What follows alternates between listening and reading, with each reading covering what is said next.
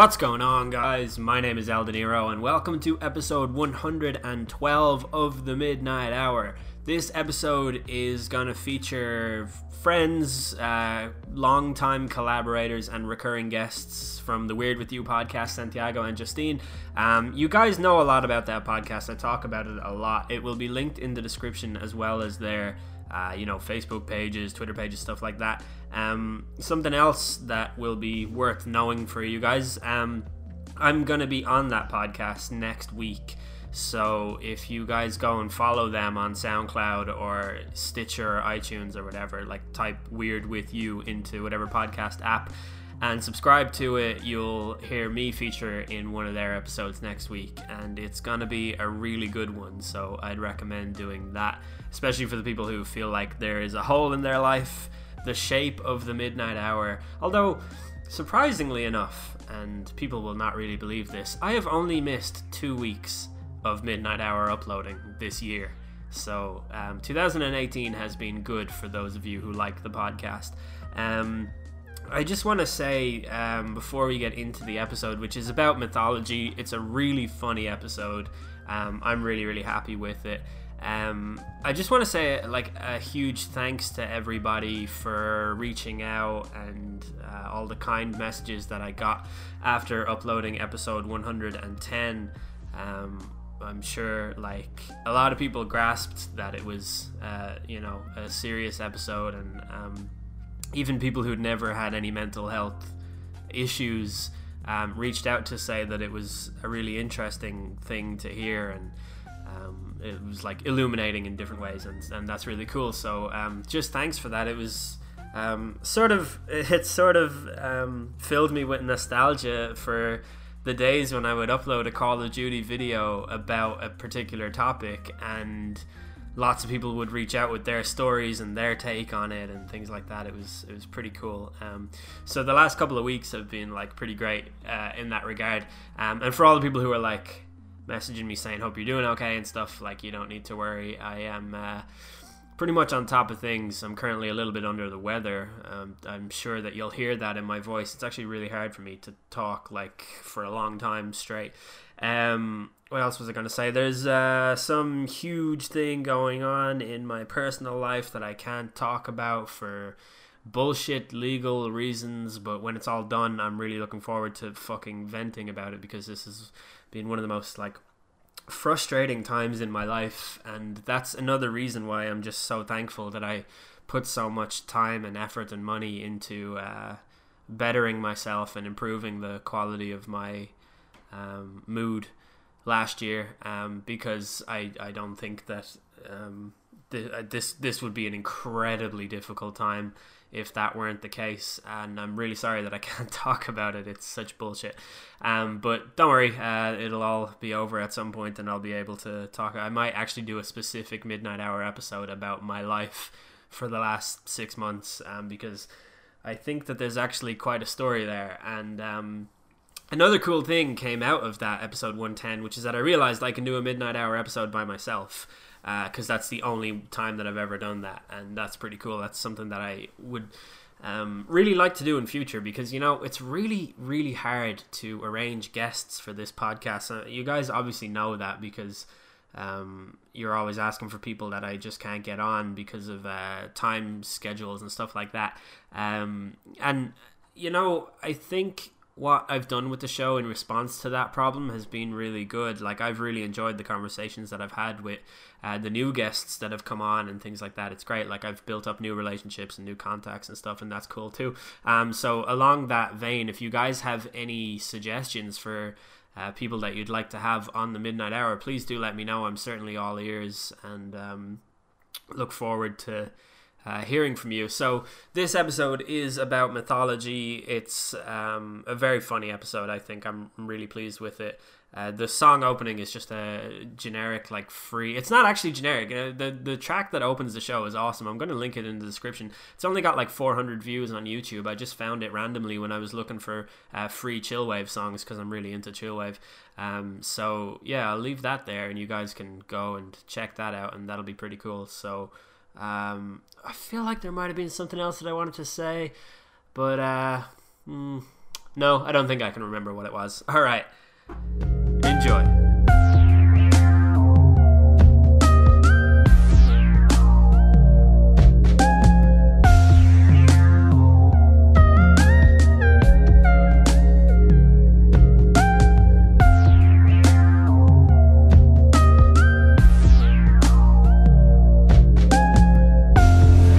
Power in the verse can stop me. All right, I'm joined today by blah blah blah and so and so from the Weird with You podcast. No, just kidding. I'm joined today by Santiago and Justine from the Weird with You podcast. Hi guys, welcome back to the Midnight Hour.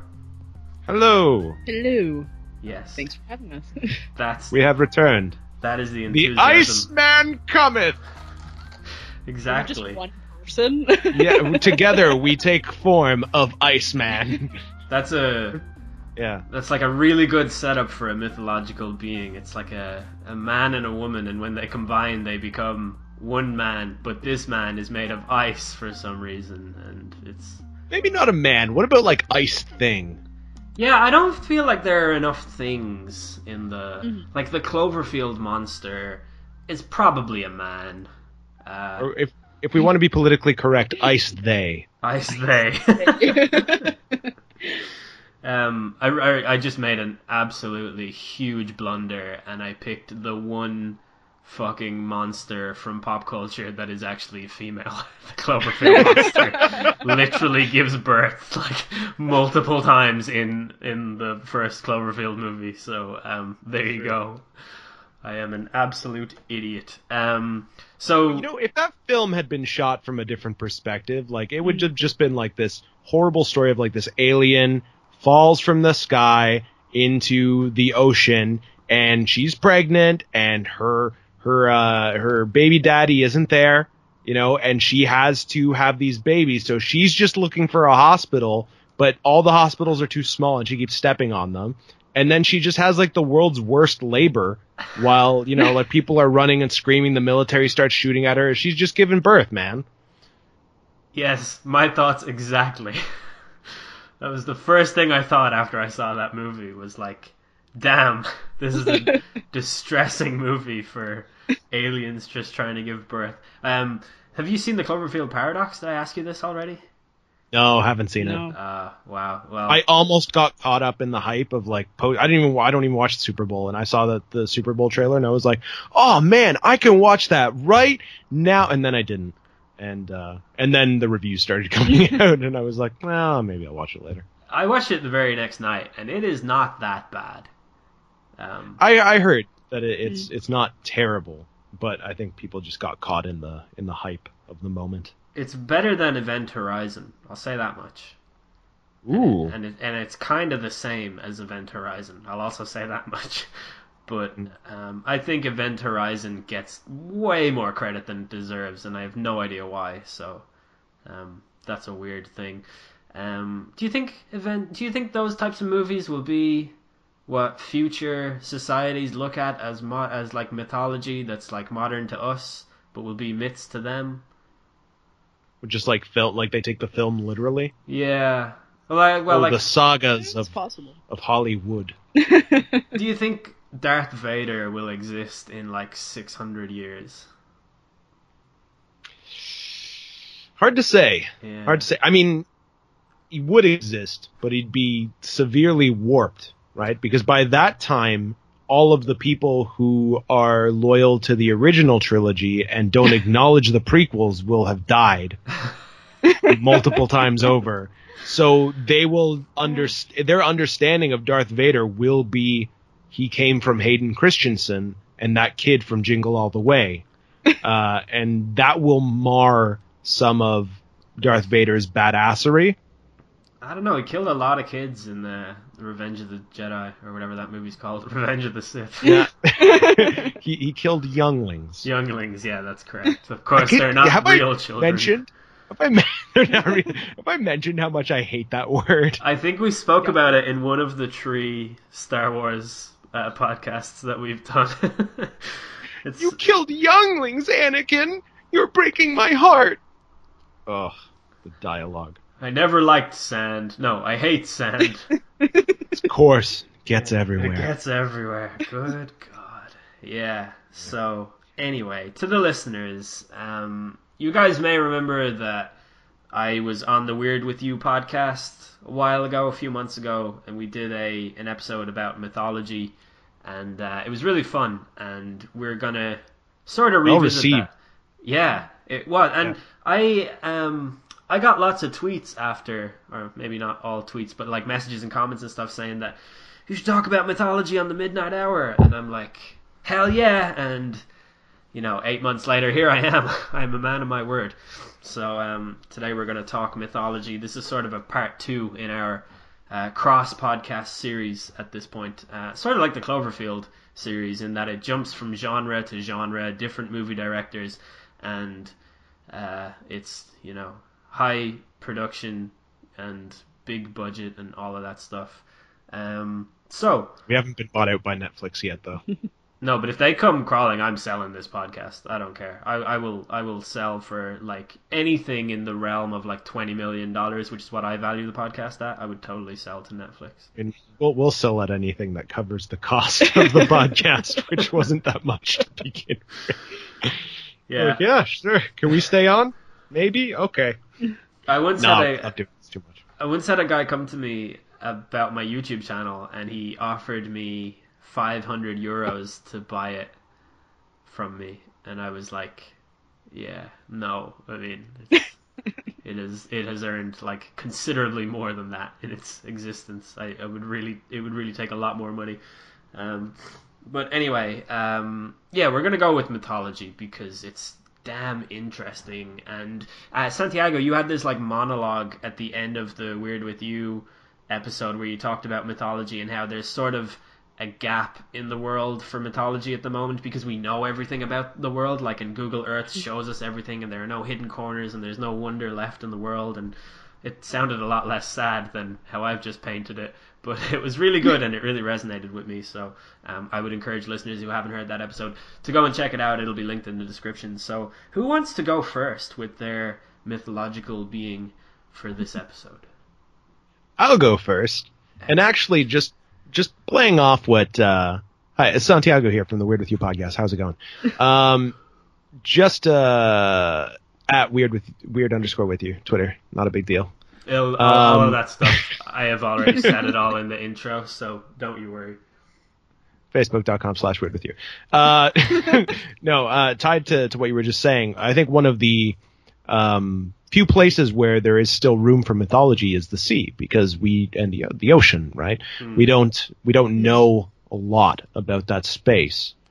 So fittingly, this first myth has absolutely nothing to do with that.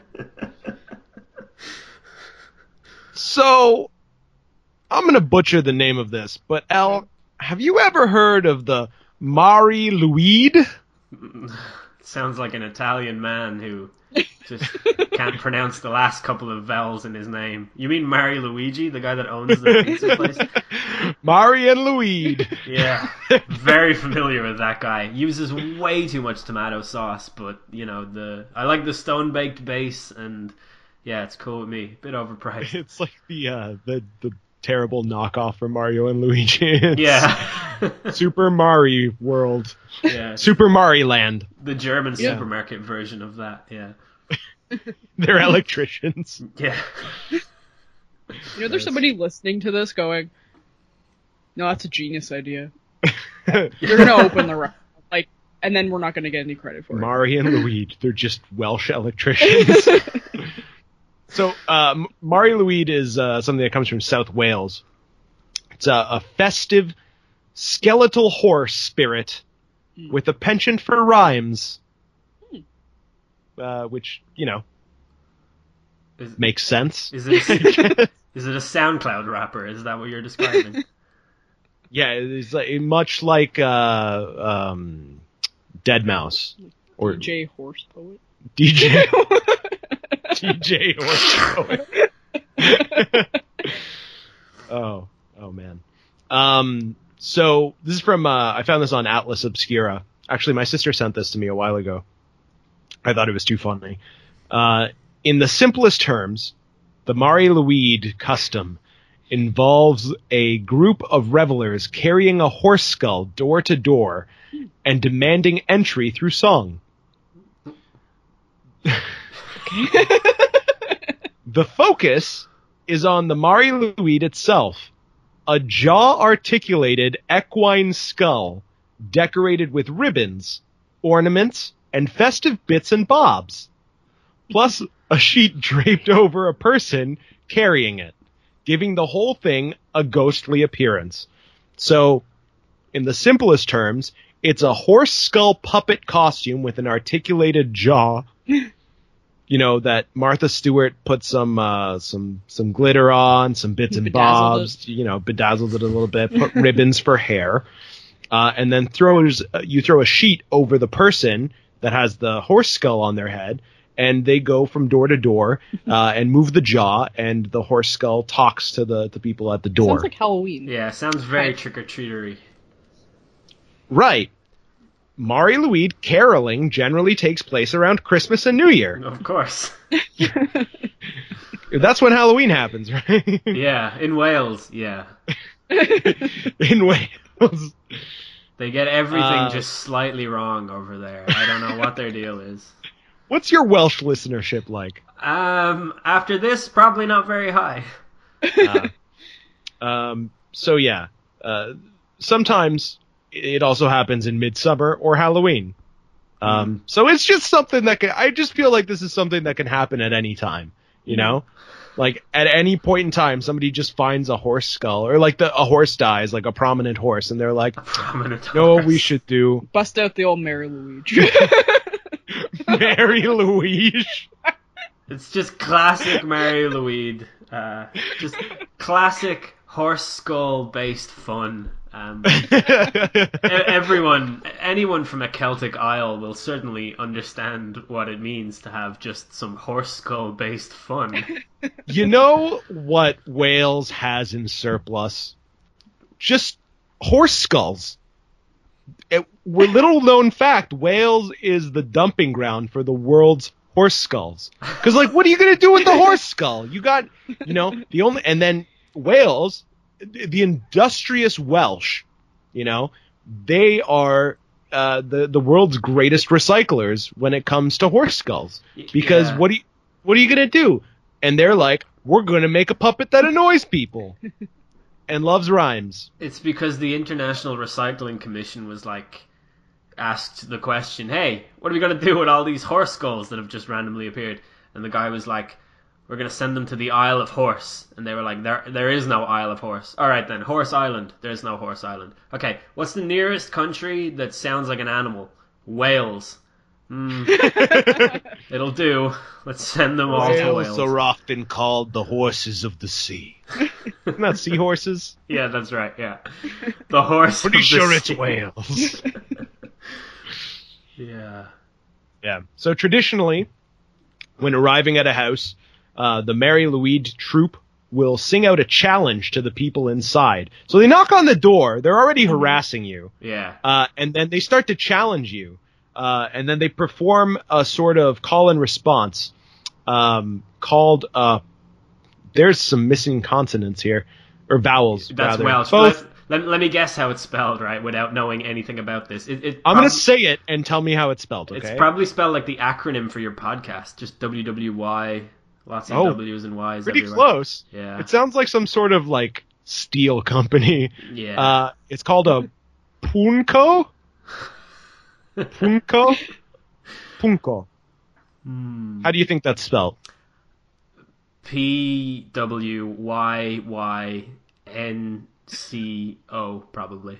You were outrageously close. Yeah, I had to Just get rid study of the Ys. um in my for my Irish exams in uh the it's called the leaving certificate in Ireland. I had to study a tiny tiny bit of Welsh and it was um it wasn't like an oral exam. I just had to write it down and literally I had I basically revi uh, um revi what's the word when you learn something off by heart? Memorize. Yeah, but oh no, when you when you spit that out, you're reciting it from memory. Reciting. Yeah, so I recited it from memory, and it was about 16 words, and all of them were just Y's and W's everywhere. And uh, Do the Welsh just speak in acronyms? It does look that way. Like it's weird because there's a lot of crossover between um, Irish So, like- Gaelic and Scots Gaelic, but Welsh. P double. It's P W N C O. So what is that like? Pony World National Conference organization. Organization. Yeah, that's there it. you go. I've heard of that before. Those are the guys that put the skulls in Wales. Those bastards. uh, anyone inside the house is then tasked with replying in a rhyme scheme, uh, even wittier than the creatures. So you have to out rhyme the creature. It's kind of like a rap battle, but with a man dressed in a blanket with a horse skull. this is the most uh, obnoxious and annoying house visit of all time. Like, Oh, it gets worse. oh. Are you allowed to turn it down? It doesn't say. Like, Well, what are the Welsh rules for listeners. this? Welsh listeners, I know you're probably mad at us. Um, but please let us know what we're missing from this. We're just going, it's Atlas Obscura, man. We're just going off what they're saying. I bet there's a bunch Um, of Welsh people like, listen to these fucking idiots. They don't know anything about Mario Louis. They don't even get why someone would do this. Uh, so pretty much, um, they're tasked with replying uh, with a response that's wittier than the creatures. Uh, and after the rhyme battle, the Mari Lwyd is allowed inside, uh, where the players are given food and drink before heading out to darken someone else's doorstep. So that is the Mari Lwyd, an ancient Welsh Christmas custom, or late summer, or Halloween. Whatever you feel like. Pretty much whenever you got a spare horse skull. So, how many people do this at one time? Do you think? Like, is it like groups of people, and you're getting multiples of them at your door, like challenging you, or is it just like one? Well, I'm One of them. yeah. You got to have someone guiding the Mari Lwyd around because they're wearing a They horse skull on there. anything. They can't see, right? They're- They're just a man with a blanket on. Um, so there is a depiction, an artist's rendering, if you will, and it has one Mari Lwyd, and then you can see six carolers with them. I just as as a as, as an aside, the term "darken someone's door" is awesome. I know I've heard it Oh. before, and I always hear it, and I'm like, it's so poetic. Like you darken their door, like your shadow just looms over it as you walk towards it. It's great.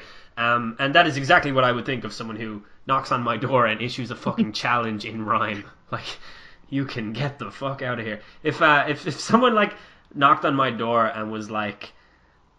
I, I don't even. I'm trying to think of what would be a challenge that even rhymes.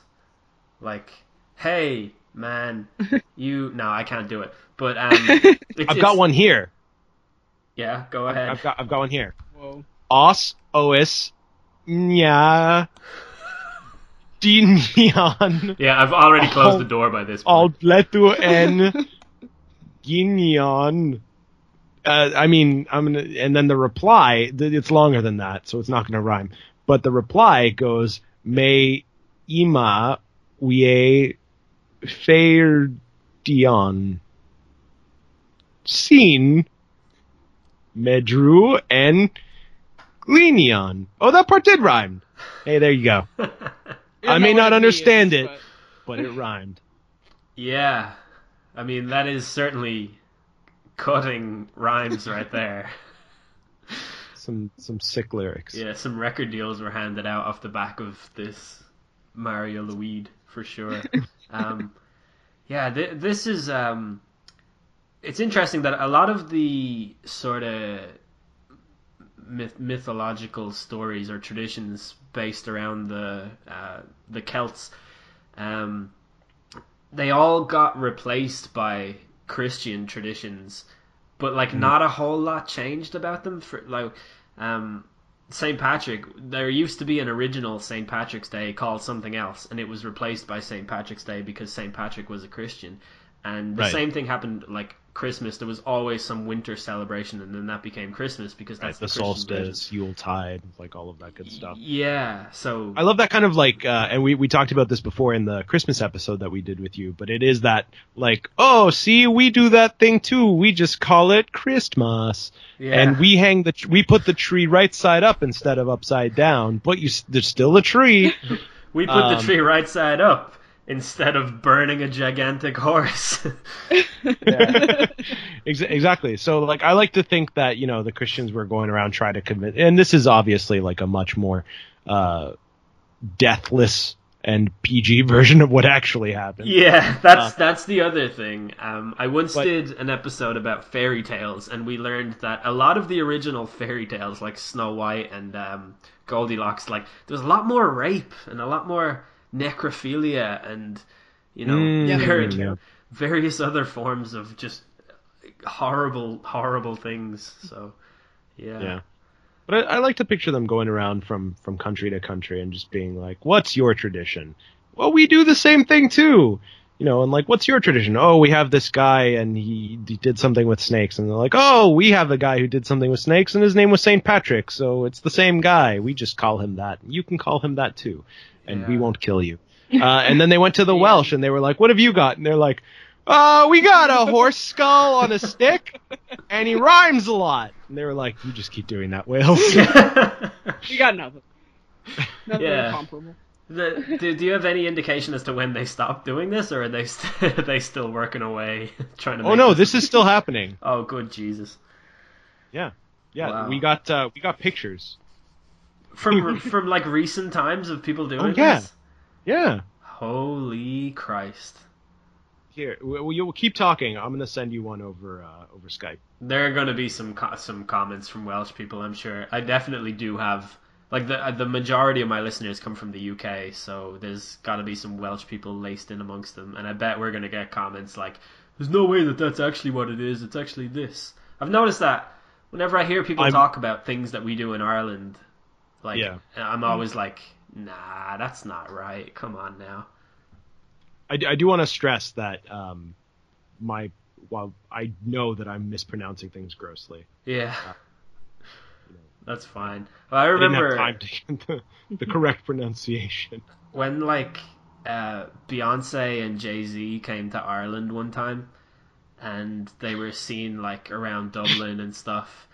And TMZ, have you ever seen that thing that TMZ do where it's a bunch of their fucking idiot reporters sitting around in their office talking, and Mm. they were all just like, "Yeah, they were in Ireland. There are people in Ireland who don't even know who Jay Z and Beyonce are. They were just walking around and like no one even knew who they were." And I was like, like when you picture Ireland, the only thing that you think of is like horses and carts and Braveheart, which is not even Irish, obviously, but that's probably the way their brains work. And yeah, I got very annoyed listening to. Holy Jesus! I've just seen the picture. That is freaky kind of awesome. as hell, and you can tell it's modern because someone in the background has headphones around their neck. Mm Oh yeah. or something around their neck.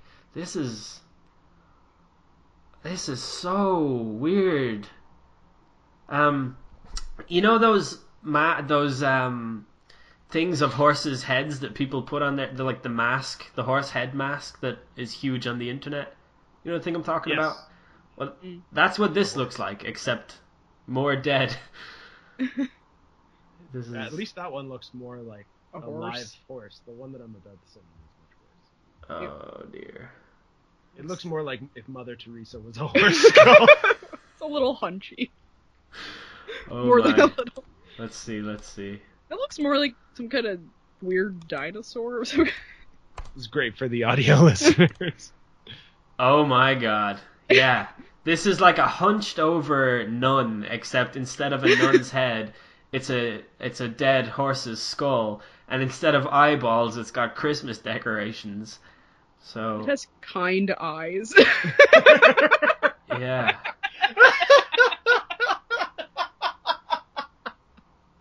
it does. it looks so happy. it does look. I'm gonna do everything I can to put that on the screen right now for the YouTube. Video. when I say everything I can, I mean I will try to remember to do that because I probably won't. I'm terrible at that kind of thing. Um, so that's that's amazing. Um, I don't know if I respect the Welsh more as a result of that, or if I think that they're even more crazy than I already thought they were. Oh, I do, dude. Like, I'm in all joking aside. and this is where we win back some of the Welsh uh, fan base. If they haven't It's stopped gonna- listening. If they have, if they haven't stopped listening, well, I won't have it. Taking our Mari Lwyd and and making it into this joke. Where the horse comes. no, no, this is where we bring them back. Um, all joking aside, like I wish we had shit like this in Canada. Yeah, we don't really have a lot going on. We don't have anything to do with our horse skulls.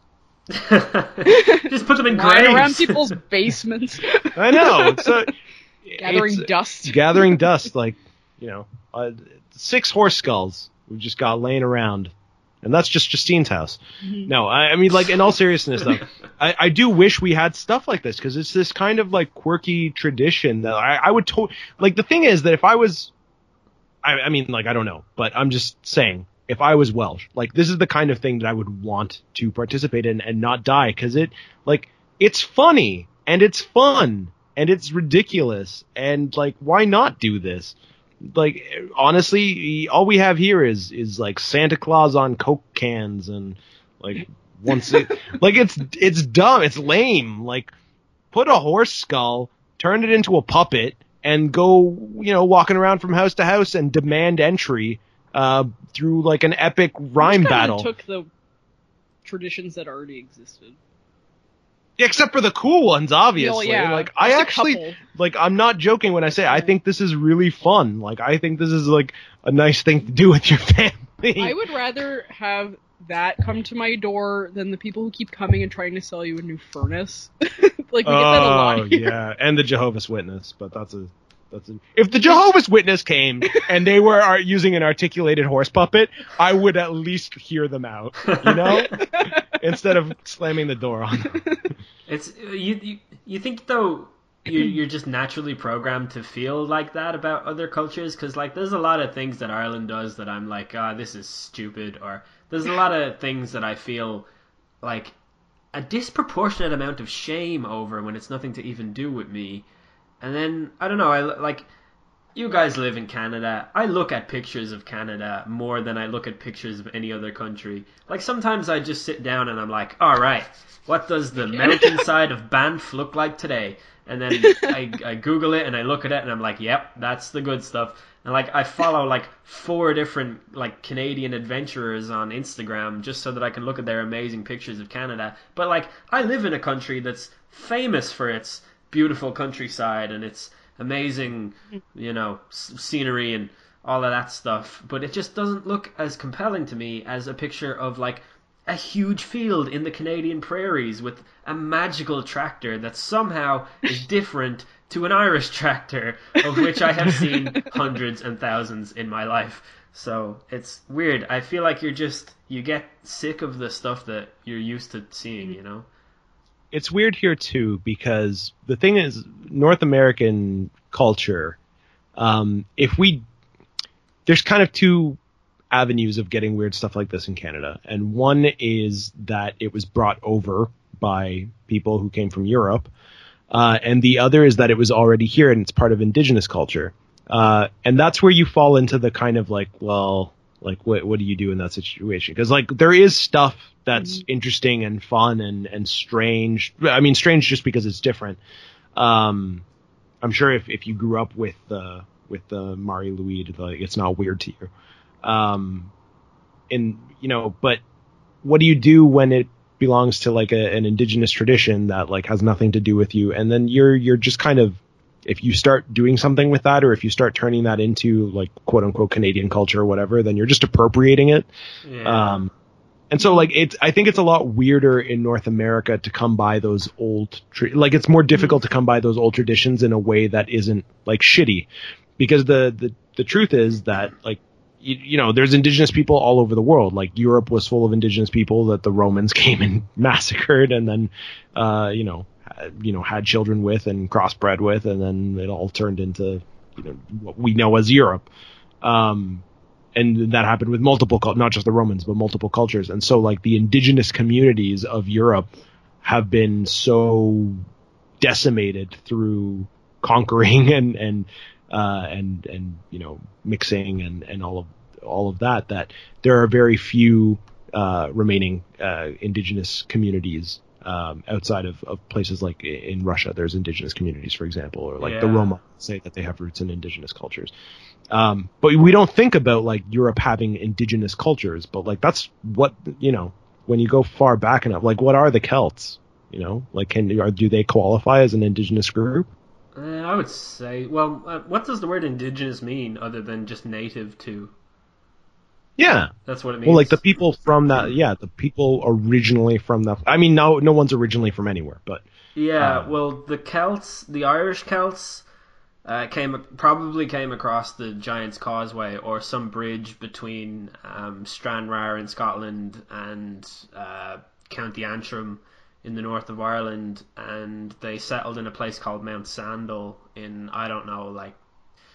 I don't. I don't actually know the year. I know they built like Portal Dolmens and all this stuff, um, but they were the first people to come here and the first people to populate this land and the British tried very, very hard to come over here and take Ireland, but they weren't able to do it. The Romans came here once and walked around and were like, "It's fucking freezing, lads. Let's go home." And they did, and they called Ireland Hibernia, which means the land of winter. And um, yeah, other than that, like nothing else has happened. I saw this. Um, uh, I saw this thing on Facebook uh, on St. Patrick's Day. It was this um, this black guy in America, and he was saying like, um, "Oh, black folks shouldn't celebrate St. Patrick's Day because St. Patrick drove the snakes out of Ireland." But what were the snakes? The snakes were this group of Africans who were over in Ireland, and and the Irish thought that they were practicing witchcraft, so they drove them out of the country. And all, all the comments were like, "Oh yeah, it's, it's all you're so woke and everything." And uh, like that didn't fucking happen. I can tell you there was no tribe of African people in Ireland while we were battling the English out of the country. Um, so that's really weird. Uh, I don't know why I went into that. Just I saw that like recently, and it absolutely blew my mind that someone could think that that was true. But um, yeah, to answer your question, the Irish are indeed. I think the Celts are indeed indigenous to Ireland. Yeah. Well, and and see that's the thing is that like the all of the weird traditions that people kind of celebrate here that are are they're all from Europe, you know. They they come from a European place like often uh, Catholic or, or Christian or, or Protestant or Yeah. No. um and then there are also tradition well it's just like the premise of American Gods, uh Neil Gaiman. Um so it's another opportunity to talk about that book. Yeah, you mentioned that in the other one that we did, right? Ah, yeah, I know, because it's just so good, and the show was out, so you know, Oh yeah, that's the one that's on the Amazon. On the Amazon. yes. Um, I know that because that's the exact reason why I haven't watched it. because it's on Amazon and I already have Netflix and Sky. I can't do all of these things at once. The world expects way too much of me. right. Um, but yeah, that's the idea is that like they, they come from Europe and stuff. So it's a, it's a little bit harder to come by good ones here. Um, that that are like those those more niche. I, I guess like uh, it feels weird talking about people's traditions in this way, and like obviously like we, we're doing this in good humor and we, we respect other people's cultures and, and beliefs and stuff. Um, Yeah. But we we also see an opportunity to have some fun with it and learn stuff. Because like did you know that this thing existed? I didn't but now i know something about it. And i'd like to know more about it. Yeah. so you know like take this as an opportunity. But anyway so that that is the Mari Lwyd Th- That's certainly illuminating. I have lots of questions for my Welsh friends. there you go So, um, do you want to go next, Justine? I guess so. So, you know, we were saying how there aren't any more myths in the world anymore because we know a lot about everything. Sort of. But um there were some that came just from I guess just being a dick. Like, it's just it's obviously just designed to scare people or just to be funny. Um, so you've probably heard of it. It's the drop bear from Australia, which I honestly thought was a real thing for a very long time, and I was terrified of it happening to me if I went there. I don't think I've heard of this. It's this like carnivorous koala bear that falls from I guess like the trees if you're walking around and like purposely attacks people like it's vicious Wow. rather than being docile and high on what was it Eu- eucalyptus Yeah. yeah Now we know they just have chlamydia.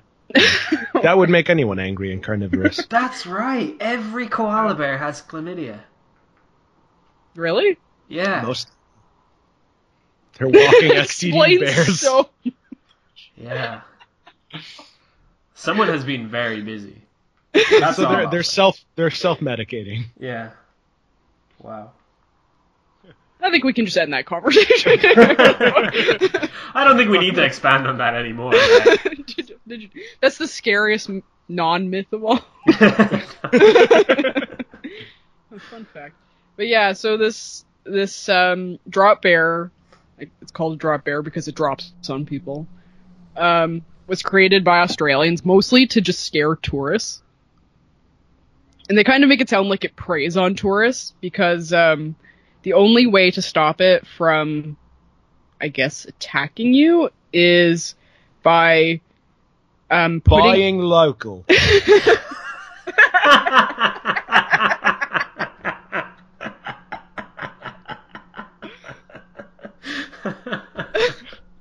Well, actually, there's something to that. um, um, so, okay, so one of the things is pu- involves putting forks in your hair oh to deter it. like you imagine. And um, having Vegemite or toothpaste spread behind your ears or on your armpits. so, I mean, buying local. There you go. The, the, they're local forks, the locally Aus- sourced. Yeah. the uh, Australians are It was just to troll people, obviously. There's nothing organic or locally sourced about Vegemite. It's it's made out of black tar and sin. Is that is that Marmite? Is that the same thing? I'm not sure. I'm not sure. I can look it up. I've had Marmite. You know what? Marmite gets a bad rap, just in moderation. Yeah, for good reason, in my opinion.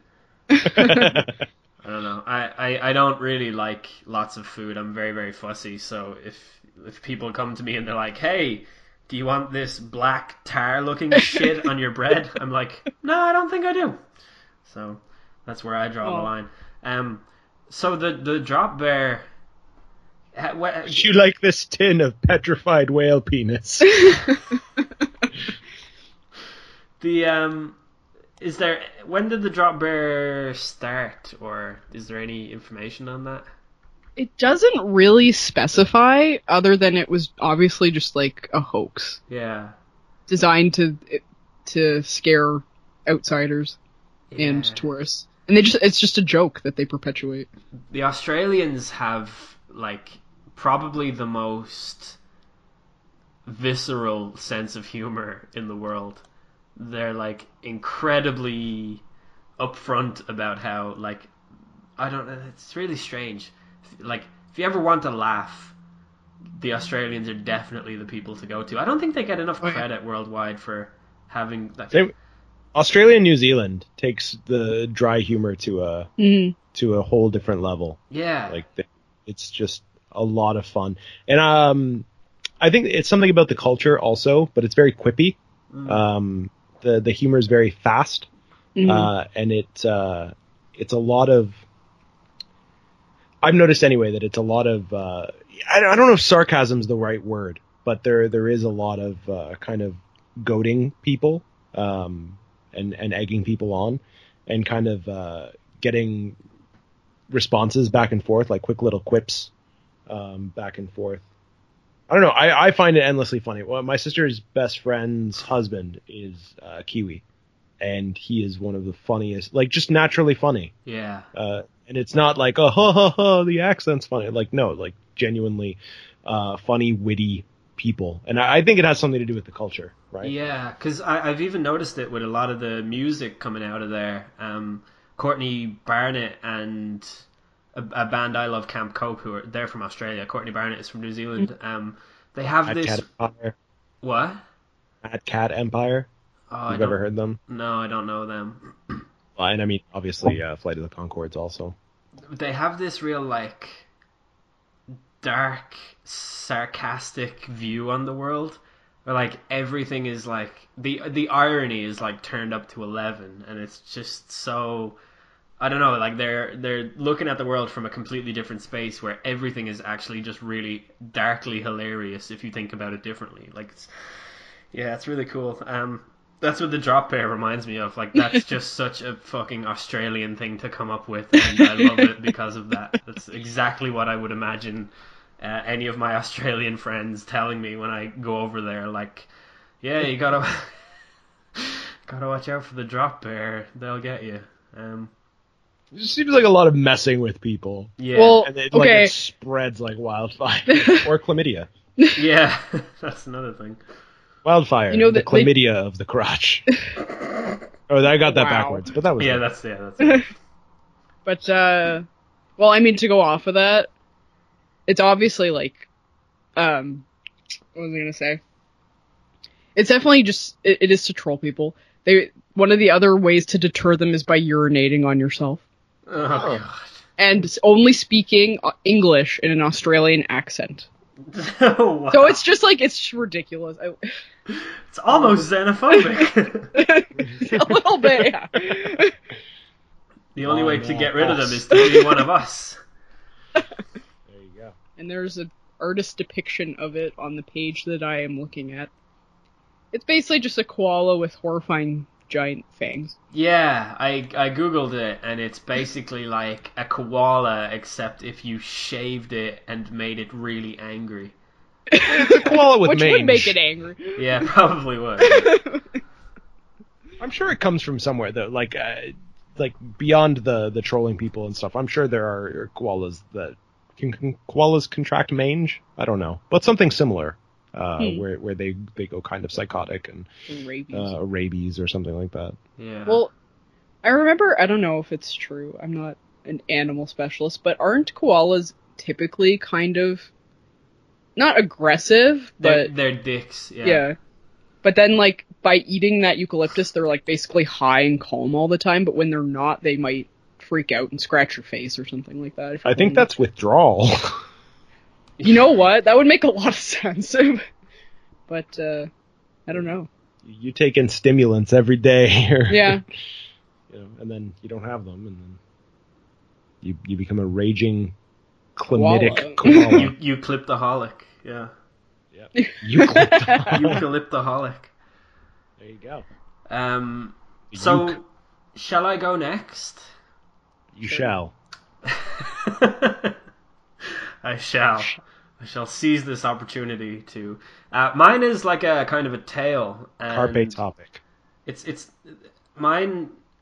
You know, when I used to listen to this back in the day, I always thought that there was a lesson or a moral in it, and revisiting it today, I'm not so sure that there is, but it's still really interesting in a weird. You you may remember I spoke about Oisín and Tir na Nog the last time. So this story is about his father, and um, it's Daddy Og. yeah, yeah. It's similar that it it's got like a weird tragic slant to it, and I, I I'm noticing this in a lot of the Celtic myths, and I I really dig it because I love me a little bit of tragedy. Uh, so this is about a man called Fionn MacCool, and it's not C O. We have a bar here called Fionn MacCool's. No way. Yeah. Chain. Yeah. yeah. That's great. You can never go fucking anywhere without there being an Irish bar called something like that. so that's great. Um, yeah, so I assume you still don't know anything about him despite having the bar, right? No. I Just thought that was a person. like, The the, like started. the toilet was disconnected from the floor and you could shove it around a bit. ah, And- interestingly, the same thing happens here. Not really. so, uh, An old toilet smith. this I'm I'm gonna in two separate I'm gonna I'm gonna cut this like halfway through and we're gonna move on and then I'll come back to my last story at the end, right? Um, Mm. We'll talk a little bit about Fionn MacCool and who he is. He's one of the like all time like greatest people in Irish history, and by history I of course mean fiction. Um, so when he was a young boy, probably seven or eight, he was sent to live with a man called Finnegas or Phinesis. Um, I'm gonna call him Finnegas because I already have a man named Fionn MacCool, and I think I'm gonna- is. I'm gonna call him FN two one eight seven. Fuck. You know, Finn is actually an Irish name, and it's derived from Fionn. So that's uh, yeah. Um, so Finnegas was a poet who lived on the banks of the River Boyne, which uh, is a river that goes through the county Meath. Although I think this story actually takes place in Kildare, I'm not too sure. But Finnegas was renowned throughout the entire country for his vast knowledge. He had lots of stories that had lots of morals to them, and he lived his life by a certain moral code based on all these stories that he had in his head. He was a super interesting guy, and um, Fionn would help him with the cooking and cleaning and all of that stuff, and in exchange for that, Finnegas would impart all of his wisdom upon Fionn, tell him lots of stories and teach him lots of moral lessons. Um, sometimes Fionn, whose thirst for knowledge, it has to be said, is completely limitless, and he would ask him all sorts of questions, and Finnegas was like, I don't fucking know, like, because of this, now shut up and cook me food. Um, so one day Fionn was like, Is there a way to know everything? Because Finnegas kept saying, I don't know everything, and Fionn was like, what if you did? What if anyone did? Could we know everything? So Finnegas once asked that exact same question. I really don't fucking know why they're not father and son. It would make the story so much better. His name is Finnegas. It sounds like Fionn, but Fionn's father is actually named Cool, and that's why he's Fionn MacCool because M A C means son, so he's Fionn, the son of Cool. Anyway, um, Finnegas once asked the exact same question uh, when he was younger. He was like, "Can you learn everything?" And that was the reason that he actually chose to live so close to the River Boyne, because an ancient story told by Druids of old said that in a still dark pool of the overhanging hazel trees lay the salmon of knowledge. And the salmon acquired its knowledge from eating nine hazelnuts from the nine hazel trees, and it acquired all of the knowledge in the world. And according to this ancient myth, whoever ate the salmon would gain its knowledge for themselves. So Finnegas was there to catch that very salmon because he was already renowned for his wisdom and he wanted to step up his game a little bit. So one day they were fishing trying to catch this salmon, which I think was named Fintan. So everyone's got like an F-I at the start of their name. Um, anyway, Finnegas caught the salmon and it was really large. He held it in both of his arms. And uh, Fionn was like really excited, and he was like, "You have to cook it right now and eat it right now." And he started setting up a fire. And Finnegas was like, "I'm gonna get more wood for the fire. Uh, you can cook this salmon, but don't you fucking dare eat it." And so he went off to get firewood.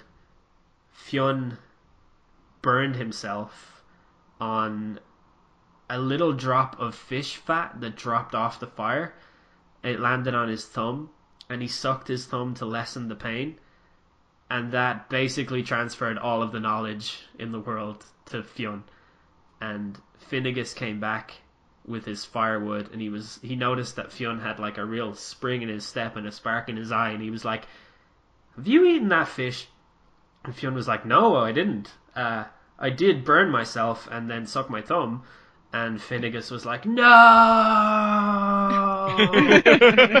he dropped all the firewood and felt a hole in his heart and said, The prophecy has been foretold. Except he didn't say that. They don't say that in Irish mythology.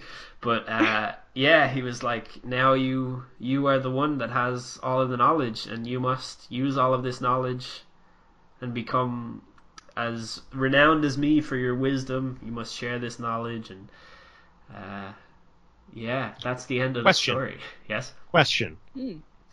If he then had beaten Fionn over the head with a log and eaten Fionn, would he have gained that knowledge?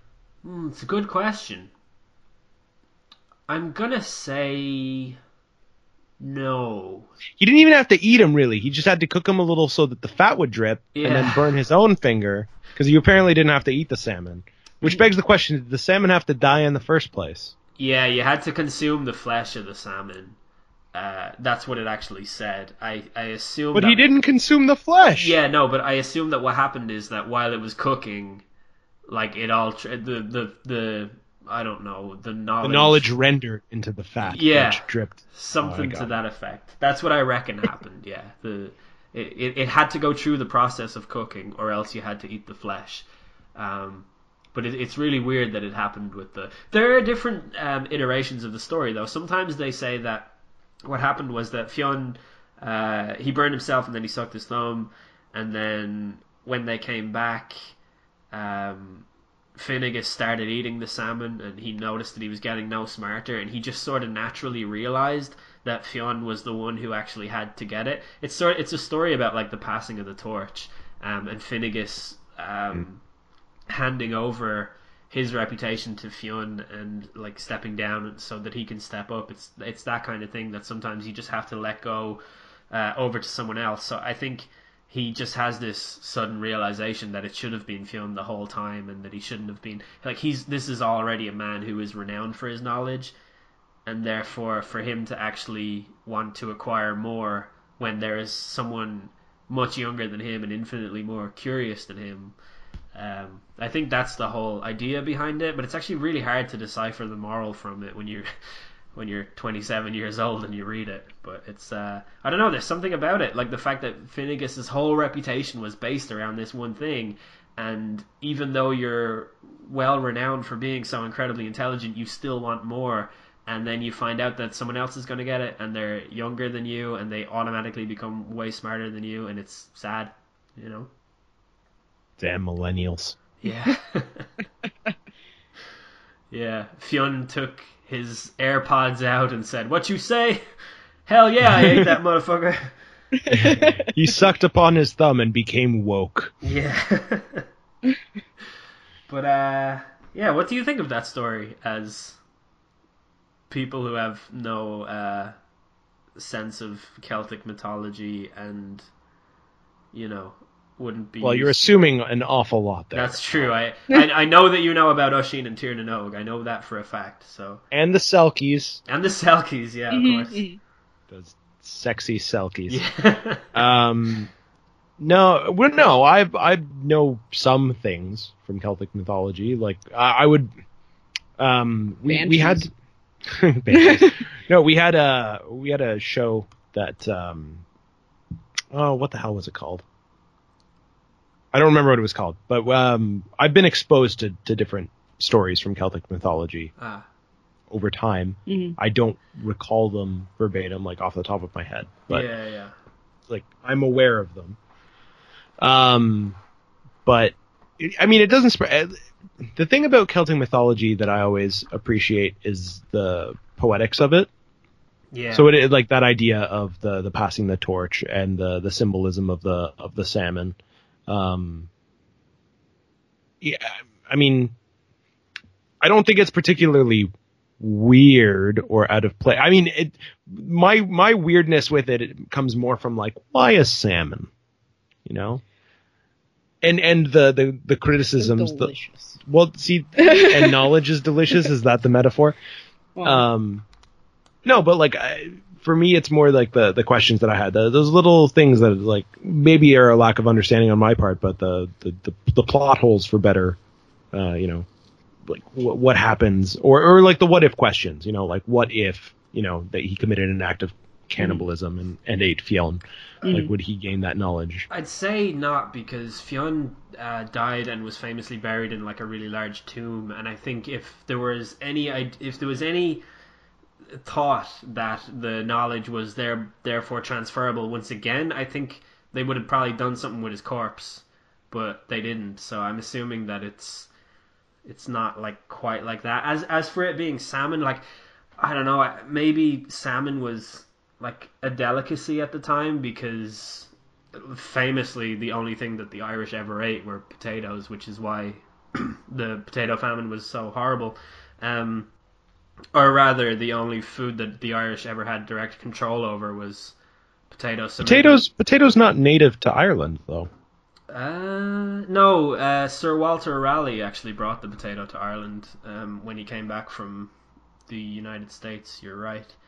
Um, But maybe that makes salmon an even bigger delicacy. I'm not sure. Or maybe salmon were the potato before the potato. The, the pre-tato. Potato is the new salmon.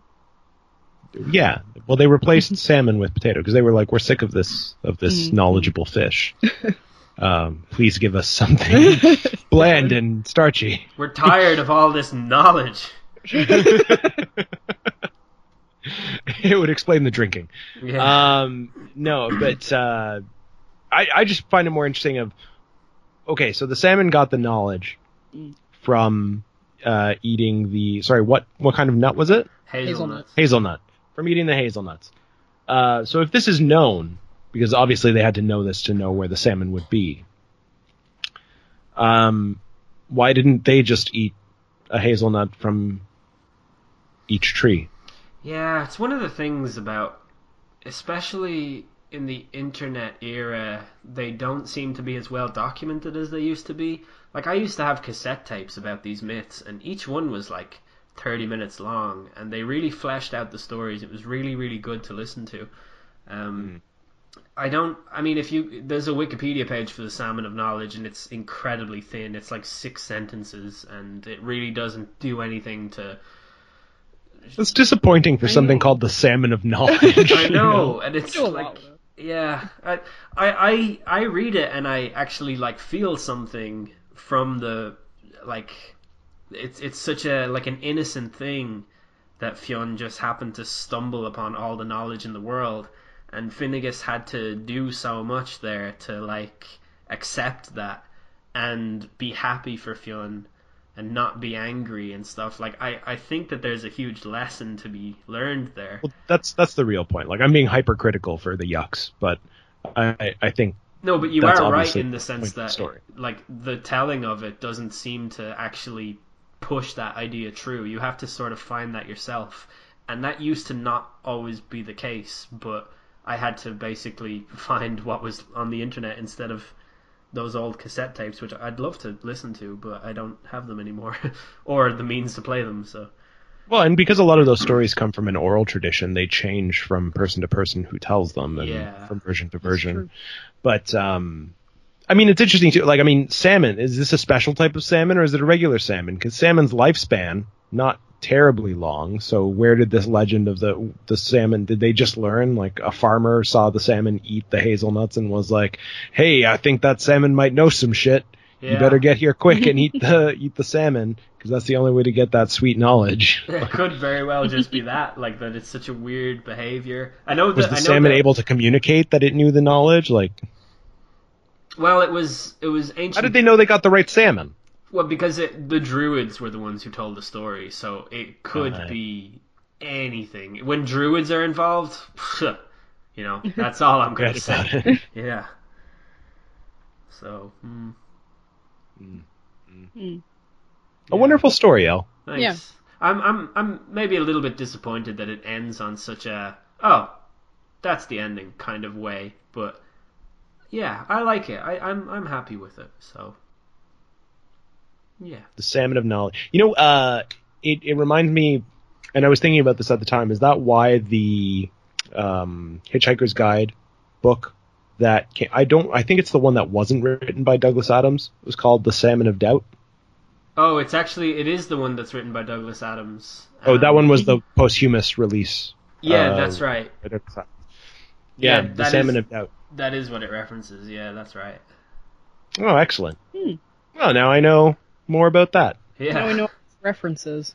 And if we go to that pub, we know why it's called that. Everybody here calls it Finn McCool's, but now Yeah, I that- correct no- them really obnoxiously. That is another. People in Ireland also call him Finn McCool, and I don't know why. Like Finn and Fionn are uh, admittedly names that come from the one name, but Fionn is spelled F I O N N, and Finn is F I N N. But uh, I think it's spelt Fionn in. I at think the they bar. say that in the advertisements. They say the proper Mm, pronunciation. Really. well, Well, I bet everyone that works in there is probably not Irish. Well, yeah. probably not. We also have uh, Falches, which Mhm. we're Oh, probably falce, pronouncing yeah. incorrectly. Mm. Is that is that the correct pronunciation? It's just falcha, not falche. But yeah, Falcha. it just that means welcome in Gaelic. Oh, Oh. oh, there you go. Didn't know that either. Yeah. But uh, people here want to make it sound fancier, so they say falche instead of falcha. Oh, another thing is uh, when people say sláinte before they take a drink, that means like be of good health. I hope that you all have good health. That kind of thing. Oh yeah. Mm. There was a mm, what is the there's a Viking cheers. Uh, I think it, it's It's this drink. I like it, and then you smash the glass and say another. no, no. Oh my gosh. Uh, what the hell was? I don't know what language it's in. S- Stol? oh yeah, that is yeah. Mm. I think yeah, it's Norse. I think. Yeah. Something. Somebody, somebody, let us know in the comments or Yeah. or on Twitter, or I mean, or don't, but please do. yeah, just do I like throwing the thing. or don't in there because then even if they don't, it's still like they were following the instructions. yeah. That's engagement, right? Yeah, it's uh podcasting is the most difficult thing to get engagements from, isn't it? It's like Yeah. It's uh, it's a, it's a, it's an ordeal. Uh, we've been getting a lot more recently. Uh, since we, we- well, you know, we joined the Podfix network. yeah, yeah. Shout out to Shadow to Podfix. Shadow. Um, but yeah, uh, it it is kind of complicated because you find like a lot of people listen, uh, and then you put out a call to do something because you're like, oh, all these people are listening, and then uh, they keep driving because they're listening while they're driving or or something. or- Yeah, yeah. When I used to do like video only stuff, if I asked people to comment, I would get like between I don't know, like 40 to 80 comments depending on. And then since I started putting this on audio platforms as well, it's like 5 comments. And it's real Yeah. like Yeah. it's it's it's like I I think about it and I'm like god damn, like they're listening but they don't care. Uh, and then I think about it myself and I'm like when was the last time I ever fucking commented on a podcast? Like, I, I've never once tweeted Sam Harris and said like, "Good job, bro. Totally agree with what you said." Like, it's just, yeah, It's probably like, oh, where, where's Elle at? yeah. I'm, Um, I'm certain he has no idea who I am. ah, you never know. yeah, But uh, I, I don't know. It's it's fun uh, because especially sometimes you you you'll call for engagement and not get it, but then you'll get somebody correcting you on something you said ten episodes ago. yeah, we had that. I accidentally said something about the Axis and the Ally powers in uh, World War Two. World War Two. No, World War. No, it was World War Two. I think you were talking about. It doesn't matter anyway. Anyway, I got mixed them. Mi- I'm- I got them mixed up um, because I was we were making fun of uh, the Alita movie coming out, and uh, and I misspoke, and then I, I made a funny comment back to them, and they never responded. So that's the worst. yeah, I ran with the joke, but uh, didn't get a comment back. If you, if you're still listening, check your comments because I, I returned the comment after after your correction. SoundCloud. I thought it was funny. I thought it was funny. There you go. Anyway, uh, L, how much do you know about mules? Mules. well, Yeah. uh, mules of the drug variety or different? No, no, no, no, no. Of the of the animal variety. Um, I'll be honest with you. I don't think there is an animal I know less about than the mule. They're like some kind of weird fucking donkey thing, right? But they're like not a donkey. It's Yeah, it's Yeah. it's like a donkey mixed with a horse. I tell you this, up until about a year and a half ago, I thought a donkey was just a small horse. Or sorry, a baby horse. Turns out it's a completely different fucking animal, so yeah. Well, well, we're always learning. Yeah. Uh, what, what would I tell you? Uh, what do you know about Brazil? Oh, I know that it's the third largest country in the world and has a population of 350 million. As well as that, their largest exports are football and the internet. Now, I I know some of those things may be correct. Football, maybe. Yeah. Um, so this mythology, This this we're we're getting into mythical creatures here. Justine already started, but uh, everything that we have after this is all a mythical creature. That's good because because my last one is based largely off of a mythical creature too, so that's good. Excellent. Well, this one is the headless mule. Oh, I love it. Sounds promising. Yeah. Hey, by any chance did its head end up on a fucking sheet in Wales? that would tie these together quite nicely. That you know, I didn't think about that connection, but you're absolutely. I don't know what the Welsh Brazilian connection is, but I'm sure it exists. Dude, I'll tell you this: Th- there are uh, towns in Argentina where they speak fluent Welsh. You know, I mean, does anyone speak fluent Welsh? uh, there's a footballer called Gabriel Heinze who used to play left back or centre back for Argentina. Uh, he also played for Man United and I think PSG, and he speaks fluent Welsh. Interesting. Yeah. Yeah, yeah. Argentina has a lot of um, well, and, and Uruguay too. Actually, all in South America. There's random um, colonies of uh, German or Dutch or yeah, mostly uh, there's Dutch also. Um, but I know uh, in Argentina and Uruguay there's Dutch colonies and uh, kind of German colonies where like all of the architecture, small towns, uh, totally insular, where all of the architecture and the and the culture is all European. Yeah. Yeah, and they they speak Spanish, but they also mostly speak their native language. Um, but yeah, so I, I don't know if there's a, a connection there that way in terms of the the horse skulls. Um, if some of those horse skulls are actually mule skulls, for example. How would Uh, you tell? What like? How would you even know the difference?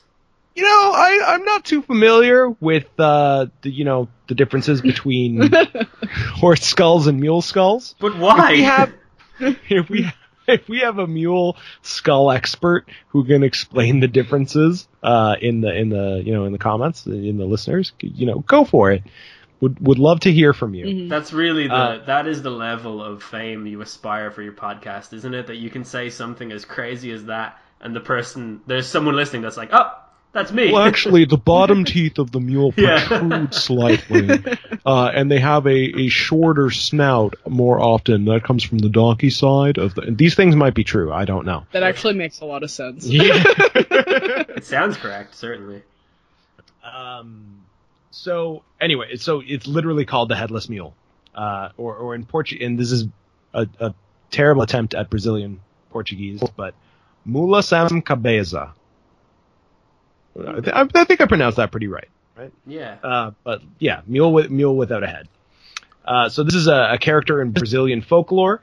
Um, in apparently, it's usually the ghost of a woman uh, that's been cursed by God for her sins. Yeah. um, that sounds. usual. Yeah. you know, you, you know, it usually uh, a, a con- like a prostitute, um, uh, or for uh, fornication with a priest inside of a church. Mm. That's, you know, that's the type of sin that gets you turned into a headless mule. Apparently, But, but the Uh, priest. So a priest is allowed to fornicate as long as it's outside of a church. no, no, no, nothing happens to the priest. This all happens to the woman. Okay. So it's kind of like, Ah. But what if she fornicates with the priest outside of the church? Uh, I mean, there's still a chance that she could be mulified. It just depends Uh, how God's feeling that day. Yeah, Depends on yeah, his you know, sugar he's got his finger on the button. yeah. just like to mule or not to mule. That is the cabeza. Uh, Classic So- God. said he. He's always playing God. Uh, so they're they're condemned into turning into a, a fire spewing headless mule. So that's the other part of this. It's not just like a mule without a head. There's like fire jutting out of its neck. That doesn't sound too bad. Alternatively, there is a floating flaming skull above where where the head should be. Oh. Yeah. I So th- like I think I know Ghost what happened Rider. to it. basically Ghost Rider, but a mule. Um, and it'll gallop through the countryside uh, from Thursday's sundown to Friday's sunrise. It is a Very very specific, specific. schedule. You It's, know? it's the exact day that Jeffrey is out of town. At the end of every month when this thing arrives, Jeffrey's always out of town. Really weird. Uh, so the myth uh, has a bunch of different variations, of course. um, especially concerning like the the type of sin that uh, turned the woman into the monster. Um, some of those can include uh, necrophagy, Ooh. uh, infanticide, uh, sacrilege against the church, fornication, and as mentioned before, fornication with a priest inside of a church. it's it's it's it's funny. the Catholic Church is like, yeah, anything like killing kids, having sex with corpses, or you know, having sex outside of marriage. Those are three things that are the same. Really? the punishment really suits the crime. But I, I, the thing too is that it's specifically women, right? Like, Yeah. this- from the information that I've been able to uncover, it doesn't say anything about this happening to men. Nothing Um, happens to the priest in that scenario. Or the exactly like nothing happens to the priest. So i- here's a, a little bit more on the, the appearance. Uh, the mule's appearance varies greatly from region to region. Its color is most commonly given as brown, sometimes as black. It has silver or iron horseshoes that produce a hideous trotting, louder than any horse is capable of producing. What is a hideous trotting sound like, as opposed to a regular one? I- I'm just going with what Wikipedia says. Is there like screams intermittent between the trotting Yeah, it, sounds? shou- it shouts swear words while it does it. Not trotting, it's hideous. uh, the foreboding trot.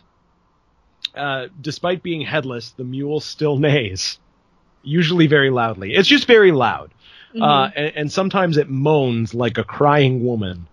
Uh, it also has a bridle tied to its non-existing mouth and spews fire through its non-existing nostrils. I don't know how you know Oh. whether it's its nostrils or not. So its face is on fire, Um, really. or some version in some version it comes straight from the severed neck. So there there's pictures of this thing. Can I just say something? hmm When this happens to a, it doesn't happen to a mule, but this type of mule really elevates the mule. like it makes it way cooler than a horse. like, I you know mean, what yeah, I mean? Like yeah. they're kind of seen as like these dumpy ungulate kind of thing. things. Like Yeah. nobody likes mules that much. I mean, they're they're cute, but So not, what, like, what you're saying is this story was probably invented by a mule. Brand Like, awareness. pimp my mule. Like, Yeah. like hey, we heard you like mules, so we cut off your mule's head and replaced it with fire so you can mule while you mule. It carries around an electric guitar. Yeah. Hey, mules are cool. Mu- Mules, we we got this one mule, and and he's got he's got no head, man, and it's just fire spewing out, and and and he did it with a priest in a church. That's how badass he is. off the chain. Hey, you know off what? the cart. My my favorite uh my favorite Tom Waits album is called Mule Variations. And now I actually know that there are mule variations, and this is a good variation of the mule. There you go. So, uh, according to most reports, the mule is condemned to gallop over the territory of seven parishes each night. Uh, it's kind of You do that anyway. There's also apparently a Brazilian ver- version of the werewolf that does the same thing. Uh, uh, by some accounts, its trip begins and ends at the parish where its sin was committed. Uh, transformation usually occurs at a crossroads for some reason. Uh, depending on the source, the headless mule may have a placeholder head, uh, a mane uh, made of fire that spews. Oh, fire that it spews. Uh, to which a red hot iron bridle is tied. That's kind of awesome, actually. Yeah, it's really cool. Uh, the curse cannot be transmitted because it is acquired as a result of a sin committed willfully by the accursed woman. Yeah.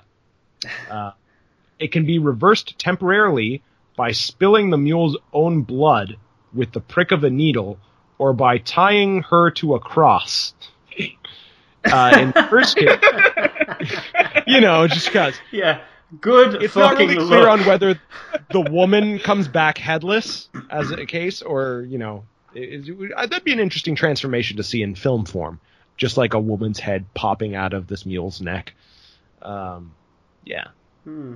so uh, the human will remain sorry the woman will remain in human form until the sun dawns uh, but will transform again next time next time. Yeah, I mean, it, this is basically the thing. Uh, there's going back to the priests. There's also the headless priest. Uh, there's also a similar folktale where the curse fell on the sinning priest. Uh huh. You know, uh, and uh, in this story, uh, the priest's headless ghost rides through the night on a normal horse, much like the headless horseman. Uh, so actually less cool. I'd say that's a letdown. You know, like this actually makes the headless horseman seem kind of like Let's just say it reminds me of Sleepy Hollow. Yeah, Yeah. yeah. It's it's definitely another one of these ones that's that's rooted in um, the Catholic fear of God, and it's like don't do all of these things, or this list of endless nightmares will happen to you. and someone is clearly making it up as they go along, and that's why it changes from town to town with like different variations and stuff. But um, I I never actually get tired of listening to those types of stories. Um, I, uh, didn't we spoke about one? I think in maybe it was the Christmas episode we did, and I can't remember the specifics, but it was kind of like another proto werewolf story. I think. Oh, the Loup-garou. Loop Guru. Yeah, that sounds right. The- And it had all those weird things attached to it or becoming one or something. Like, Yeah, really yeah, like yeah. ridiculous, but I can't remember what they were now. it's Yeah. worth going back and Yeah. listening to that episode. It was like the second myth, I think. Yeah, yeah. So it's Good like it, it's it's very cool how uh, human fear takes the form of these ridiculous stories that are designed to like correct misbehavings in society. Absolutely, and I mean, it's not even just that. Um, I, just the the the kind of t- people turning into animals uh, Mhm. is always considered to be like a like a sign that they aren't a good person or they Yeah. did something. So like Beauty and Yeah. the Beast, you think about like why the curse was put on him and stuff. Um, so like beastly uh, appearances or visages are are attributed to to people who aren't necessarily good people. Um, and so like with werewolves and all of it, it's intended. It all comes from that kind of those those cult, types of cultures that uh, Morality. exactly, yeah, like kind of like moral stories and, and, and things like that. Um, but I, I know. Did you have anything else to, to add about about this one? Um, do you guys listen to Jordan Peterson or know who he is? Jordan Peterson. Oh, the prof from University of Toronto. Yeah. Yeah. Well, yeah, unfortunately. he would say that this story is true. And when you asked him to qualify that, he would say, uh, I'm wondering, should I do my impression of him or should I save that for another time? He would say that it's just a true story because these myths keep on coming up in different variations throughout history, and that makes them true because, from an evolutionary standpoint, they are useful for human survival because everything ties into um, different personality traits and archetypal um, things that people have about them and stuff. So, um, yeah, I thought I would throw that in there and let the listeners decide whether or not that's a dig or if it's uh, me giving my approval to him. so, there.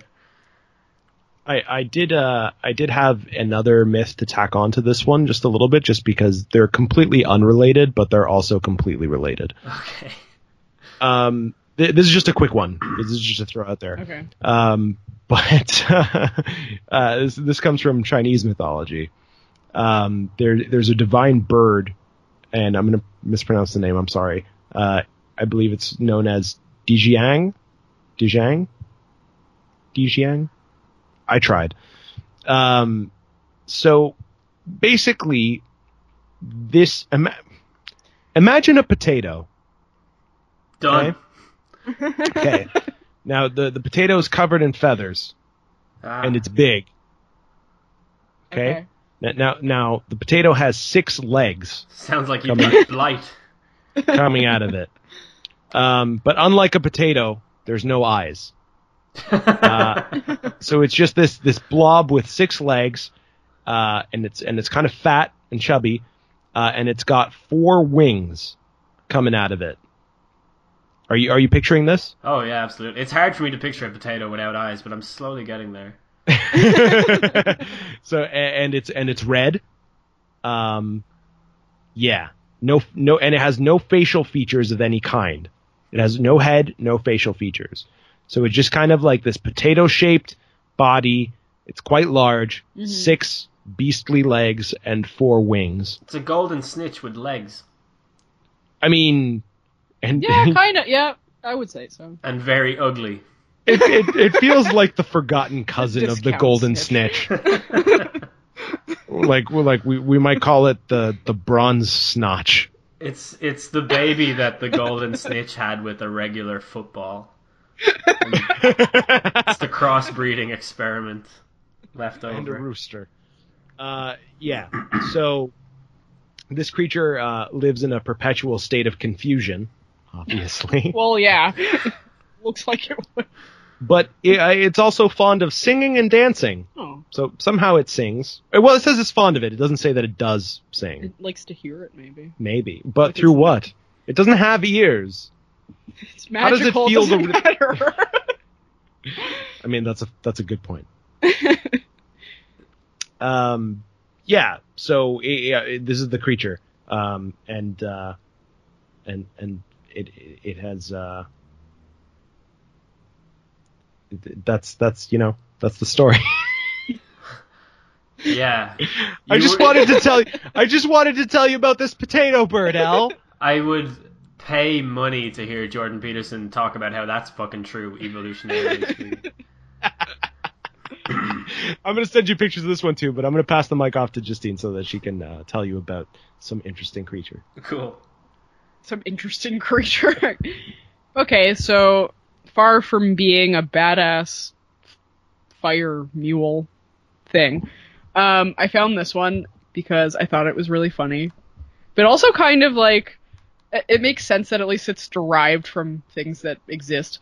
Um, so we go to Japan, and there is this creature called the Ittan Momen, which what what does that sound like to you? Ittan Momen. Just if you could guess. Uh... I cannot get Elon Musk's face out of my head.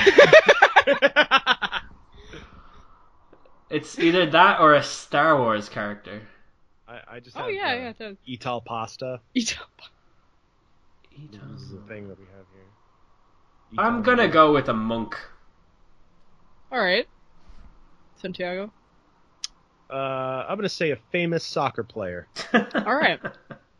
Well, actually, no, it's both of these things. Um, it's everything and nothing. Um, so it's the sentient roll of cotton that smothers people until they suffocate and die. I love Japan. I know. Um, and that's more or less what it is. It's this thing. It's a type of. I'm, I hope I'm reading this correctly. It's called a suku mogami, um, which is basically tools that are. I guess they're kind of they're like they're in Japanese folklore and they're they're they acquire a spirit over the course of a hundred years or after a hundred years. Like I guess I consider it a way of saying it's sort of possessed, or it has like it starts to get a soul. Hmm. But why this one murders people, I don't know. There isn't any information about it, and why it's a piece of cotton, I also don't know. But the image we have looks like a toilet paper roll. I'm not gonna lie. and it's kind of making this like face, if you could call it a face. It has eyebrows. like it's, but it looks kind of like ambivalent, or it's just kind of like, yeah, I am what I am. I've made peace with that. like it's just, it's not even a roll of cotton. It's just it looks like a piece of paper. Yeah, but that's all it says about it. And I thought that was kind of interesting that they actually have folklore tied to inanimate objects that I assume can either be good or evil. They have a lot of that in Japan. Yeah. Yeah, I tried looking up some Japanese folklore for the for the episode we recorded on your podcast and they were all just like that. Like this is a lampshade that comes to life and strangles you. And that's just what it does. Uh, there's a lot of stuff like that. they're really good at like horror and stuff like that in Japan, and they're even better at things Oh. like metaphor and um, I don't know. They they have like their stories and and things like that in Japan tend to have this really really deep meaning that's like so nuanced that you can't even liken it to anything from the West. Like it's super interesting, and uh, that's definitely not the case with this weird cotton roll thing. But still, unless it does have some kind of significance, other than that it kills people, does it kill bad people or just? It doesn't specify. It just says that it flies through the air at night Oh, of course. and attacks humans, often by wrapping around their faces and smothering them. Hmm. It's just that's it's very simplistic, very you know it's it's very clean. It's a very clean myth. It hasn't Yeah. been tainted by anything. um, apparently appears in anime a lot. Ah, So I mean, take that as you will. Um, There you go. Oh, uh, Power Rangers Ninja Steel. but really? Oh yeah. Yeah, there you go. Well, I mean, that's if that's not a place to learn about uh, Japanese culture uh, in an accurate and you know uh, informative way, then I don't know what you call educational television. yeah. The Power Rangers are evolutionarily true as well. Yes, yes, of, of course, yeah, absolutely. To question that would be to question our own reality, which exactly. Yeah. is which is dumb. Um. So sh- shall I? Shall I end the episode with my story?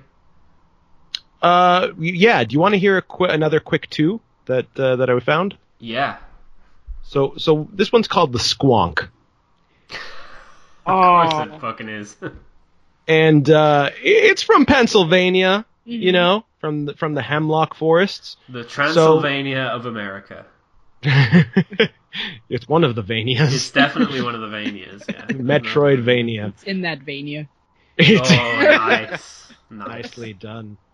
Um, yes. So this is a, uh, you know, it's it's kind of just like a sad, wrinkly pig.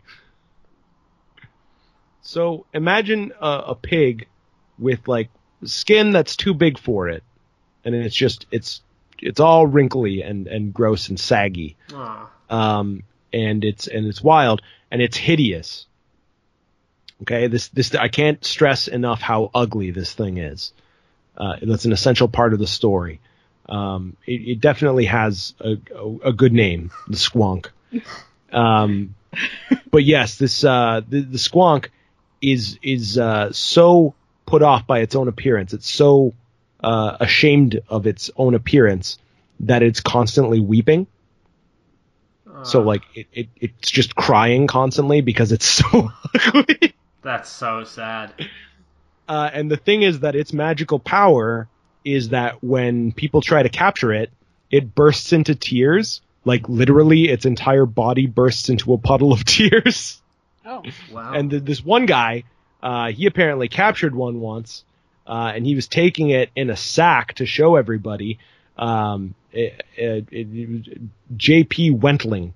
Uh, he, yeah, he, he coaxed, he coaxed one into a bag. the JP uh, he was- stands for Jordan Peterson. uh, and then uh, he was carrying it home, uh, and suddenly the sack lightened, and when he looked inside, all that was remained was a pool of tears for, from where the squonk had been. So it's it's just a sad, ugly pig. this is definitely uh, the traditional snake oil salesman. Oh, I captured it, but wouldn't you know, it's turned into a bunch of tears. Yeah, absolutely. We talk about a shitty power. yeah. It just yeah. reminds me of that guy from uh, was it X two, where where the senator gets turned into to water. Like Magneto has a machine for. No, that that's X Men one, isn't it? Yeah, yeah, it is. Yeah, yeah, yeah. And and then he bursts into water because he's been turned into a like a crappy mutant. Yeah. That's a great movie. Yeah, you know, I mean, it it doesn't hold up with current superhero films, No, but uh, X no. X two is pretty good, and Yeah. X Men One was kind of one of the ones that started everything. And X Men modern mythology, Days of Ellen Page is a fantastic movie too.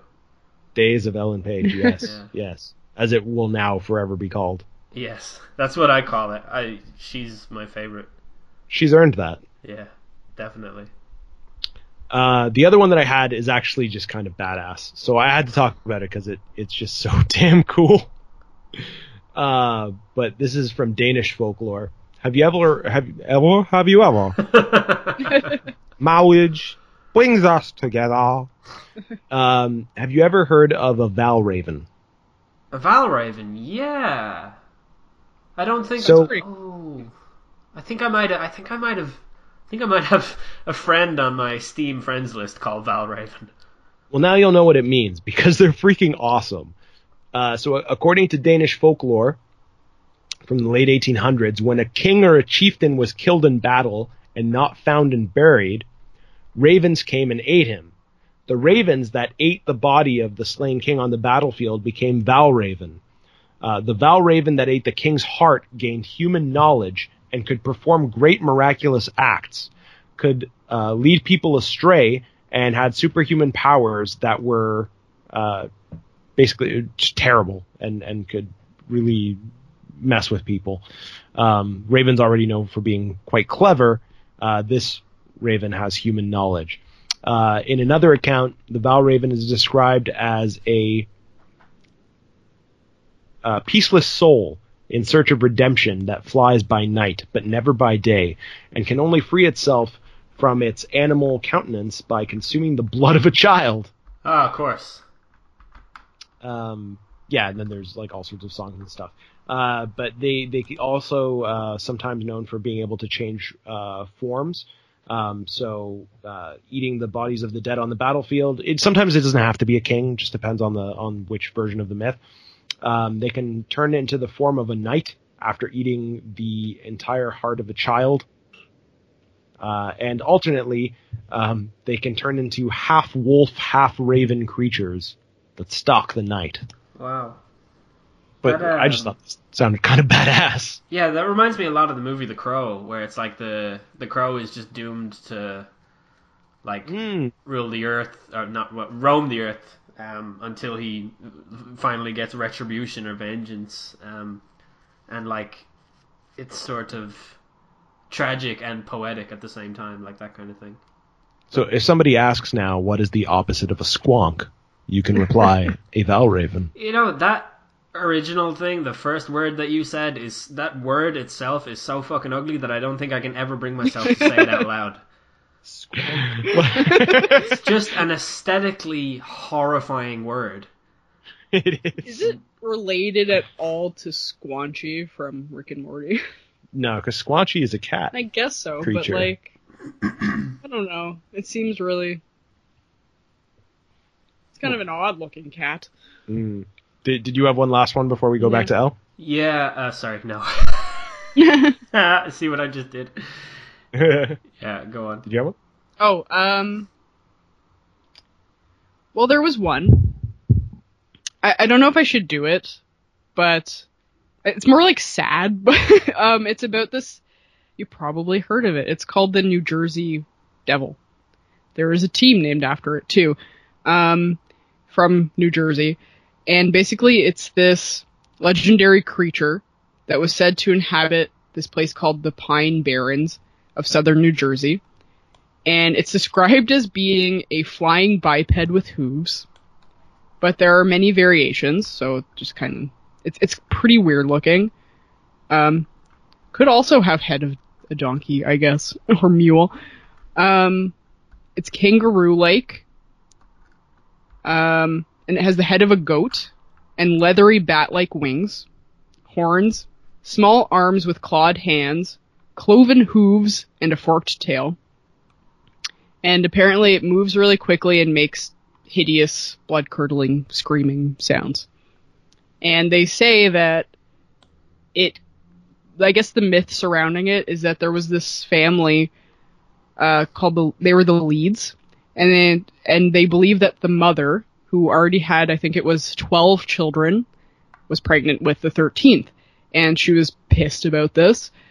Um, and s- supposedly she cursed the child and said that it was the devil because I guess she didn't want it. Um, and they say that when it was born, this thing came out like screaming, and it came out as like a baby, but then it transformed into this creature and scurried up the chimney and ran away, and then basically terrorized the community for the rest of time. Nice. Yeah, it's kind of sad. Like I don't know if it's Yeah, the the Jersey Devil is it, it gets talked about a lot. There's there there's so many variations on the on the myth, but what's interesting is the the Leeds family is supposed to be there. There is an actual Leeds family, uh, and there is an actual house where Yeah. this supposedly happened. So people go and try to find. I, it's all in in. I think it's all in ruins, but uh, you can find the the foundations of the house. I think in the in the forest, and that was where the Leeds family lived and where the legend originated. Huh. There's a song about the Jersey Devil by uh, an American singer songwriter named Bruce Springsteen. of course. Yeah. Never heard of him. Yeah. um, yeah, it's called A Night with the Jersey Devil, and he actually describes it in like some detail. Um, So I, that was my, I, I, I- thought it was going to be that, and then now I'm surprised to learn that he didn't just make that up himself. So that's cool. That'd be a weird thing to make up for a song yeah, by but him anyway. He doesn't seem like that kind of person. I don't know. You should check out his first two albums. They're very, very like full of words and poetry, and they're uh, very out there. They're not like you. You wouldn't listen to them and be like, "This is the guy who sang Born in the USA." But Yeah, was, that's all I think of when I think of Bruce. yeah, I've seen him live seven times in four different countries. So Oh my god. no, not seven times. I've seen him like nine times now. Mm. Yeah, Huh. he's uh, one of my faves. So. Hmm. you So you already knew about this thing? Yeah, but I didn't know that it was actually real. I thought it was just one of those weird fucking things that he does every now and then. um, but he actually he did release it on Halloween, so that's another thing. I thought Oh, that it makes was a lot just of like sense. yeah, but uh, yeah, it is. It's it's pretty weird and and definitely true as well. That's the most interesting thing about it. hmm So, shall I close us out? Sure. So the final thing that I have to talk I don't have a lot on this really. Um, I used to have a cassette tape that told this story in just really beautiful detail. Um, but there there was this sort of so you know like banshees hmm um, this is sort of like a banshee, but it's actually not.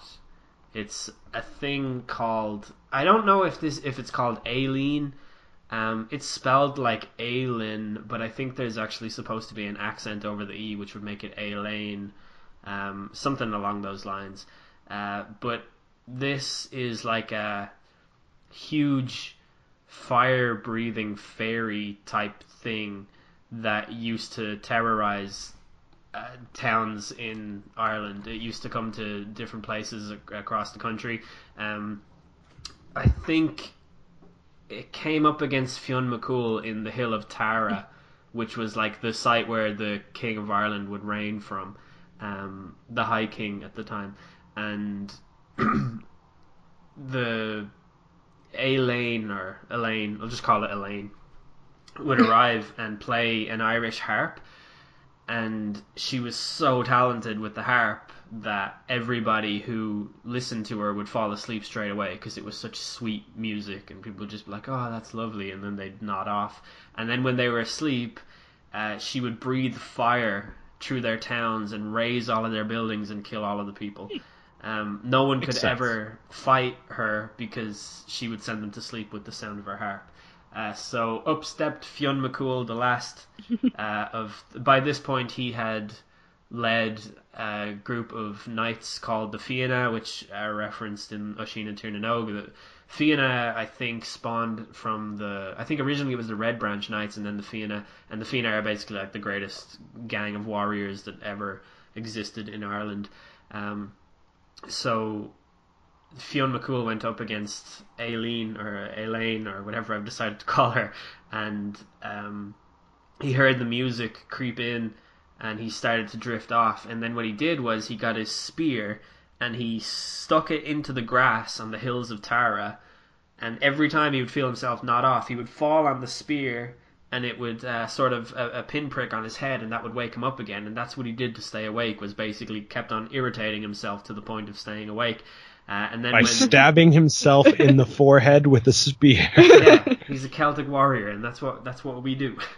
Um, so yeah, that's that's pretty much what he did, and eventually he uh, he used his shield to deflect the fire that she breathed at him, and when she let her guard down while she was I don't know refueling the fire or whatever, uh, he threw the spear at her, and that killed her.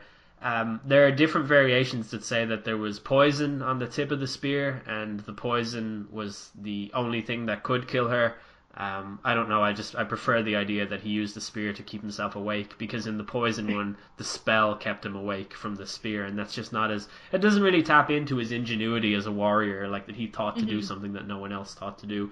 Um, so that's it. You if you Google uh, A I L L E N and then type in Fionn after, uh, you can see pictures of her, and she is one scary looking motherfucker. Like she's I don't know twenty feet tall, um, breathes fire, and plays the harp like nothing you've ever heard. So. Um, that's it, and Fionn used his creativity to defeat her and save Ireland and rid her from the land so that everyone could continue raising their crops and, you know, having a good time. So, there you have it.